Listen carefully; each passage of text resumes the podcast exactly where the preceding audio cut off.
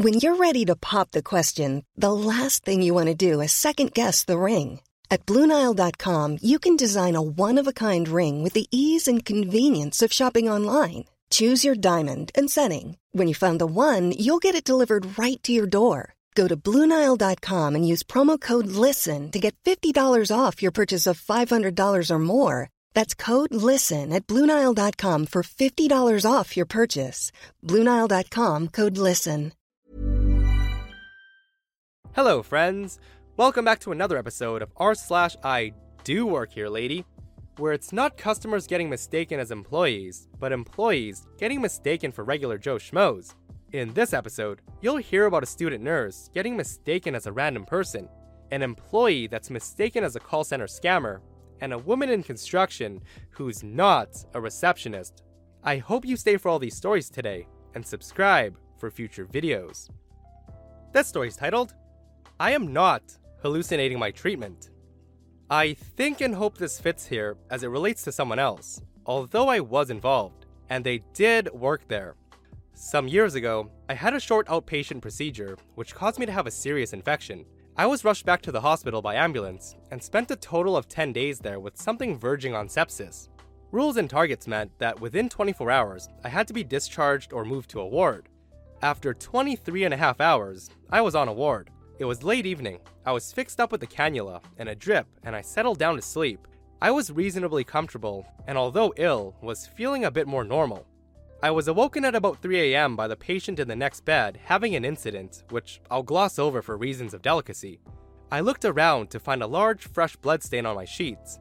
In my rather restless sleep, I had ripped out my cannula, which was the tube in my arm administering drugs. I pressed the call button. A very nice young guy arrived, the nursing station was in sight from my bed, and there was a group of four or five people there, including the guy who came over, all dressed in black trousers and high necked black tunics, in addition to two nurses who I recognized from earlier. He very efficiently and painlessly reinserted the cannula and cleaned me up, and I went back to sleep. The next morning after breakfast, two nurses came round to change the sheets for everyone. Mine were a mess, so I explained what had happened they looked very wary and said there were no male nurses on the ward. I explained that the guy was in a black jacket. They looked at me strangely and said there were no workers in black uniforms. I insisted I'd been treated by the person I described, but they wouldn't have it. Eventually, in sweet, calming voices, they started to agree with everything I said. Obviously, they were humoring me. They went on with their work, a bit later, I saw them discussing something with the charge nurse, with the occasional glance in my direction. I was now getting worried and beginning to doubt myself. Then one of them came over, beaming uncomfortably. I thought, this is it, they're gonna take me to the loony bin. She then, rather hesitantly, explained that a large party of student doctors had been touring night shifts the previous night. Unknown to her or her colleague, they had a new design of uniform, in black. I was sane after all, and he did work there. This one's titled, I am not a scammer. I actually work for a real support company. I was accused of fraudulently impersonating an employee of a company that I actually worked for. Years ago, I worked doing call center tech support for a legitimate US based company. We served most elderly clients. The way it worked is they'd pay a subscription, and we were on call 24 7 as much as they needed we could remotely access their PCs to fix them, log in to show them how to do something, etc. This service wasn't cheap, easily in excess of $100 a month, but justifiable given that most customers would call a couple of times a week, and it could take a couple of hours per call. Several of our customers were deaf, and they would call us via teletype service.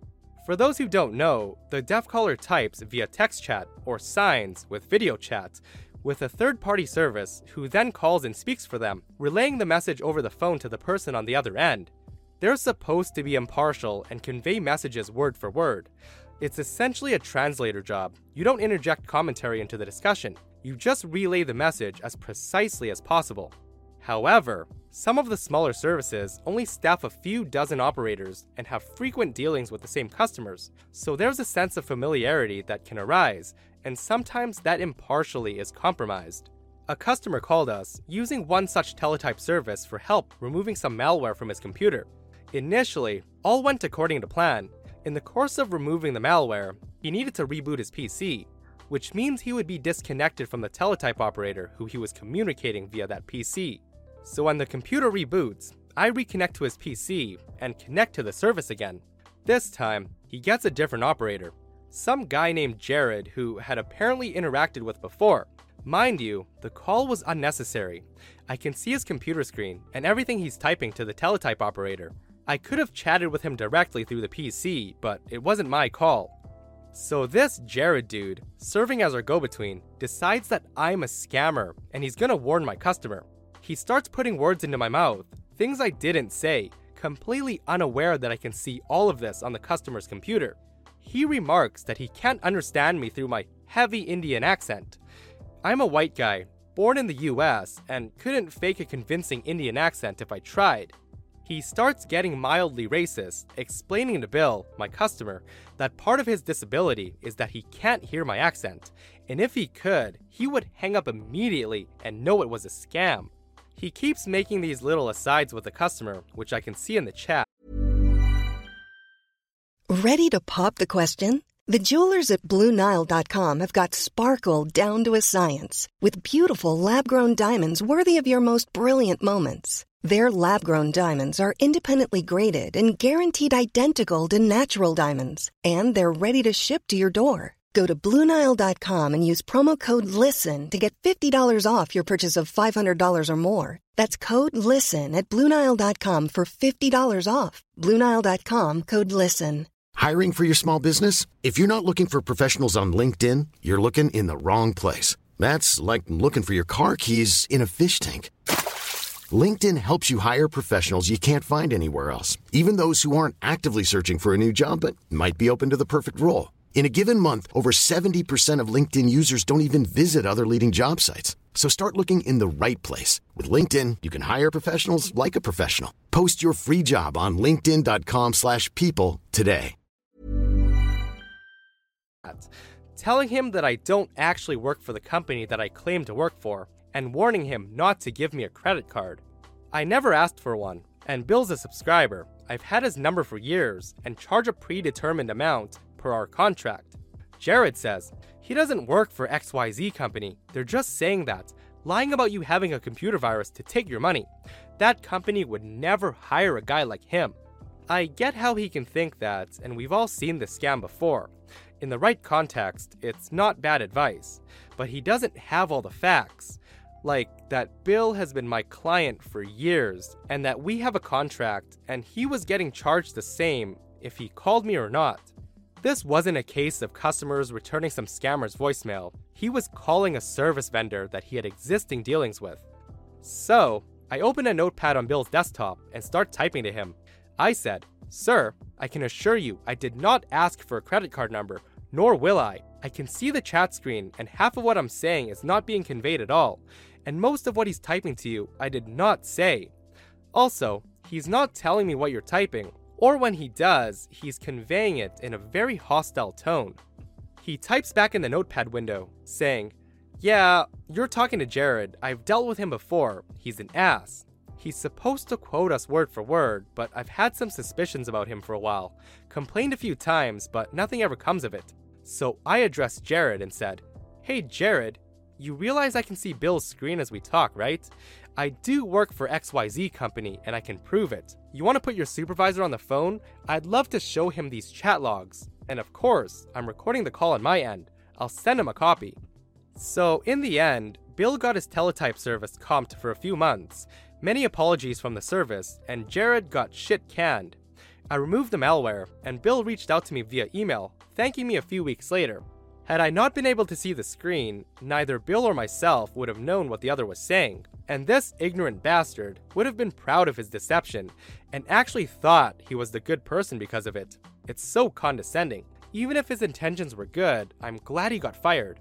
And just to say, most teletype operators do their jobs extremely well. I've worked with many over the years, and this was an isolated incident in my experience. This was just one guy on a power trip, abusing his position for the sake of his own ego.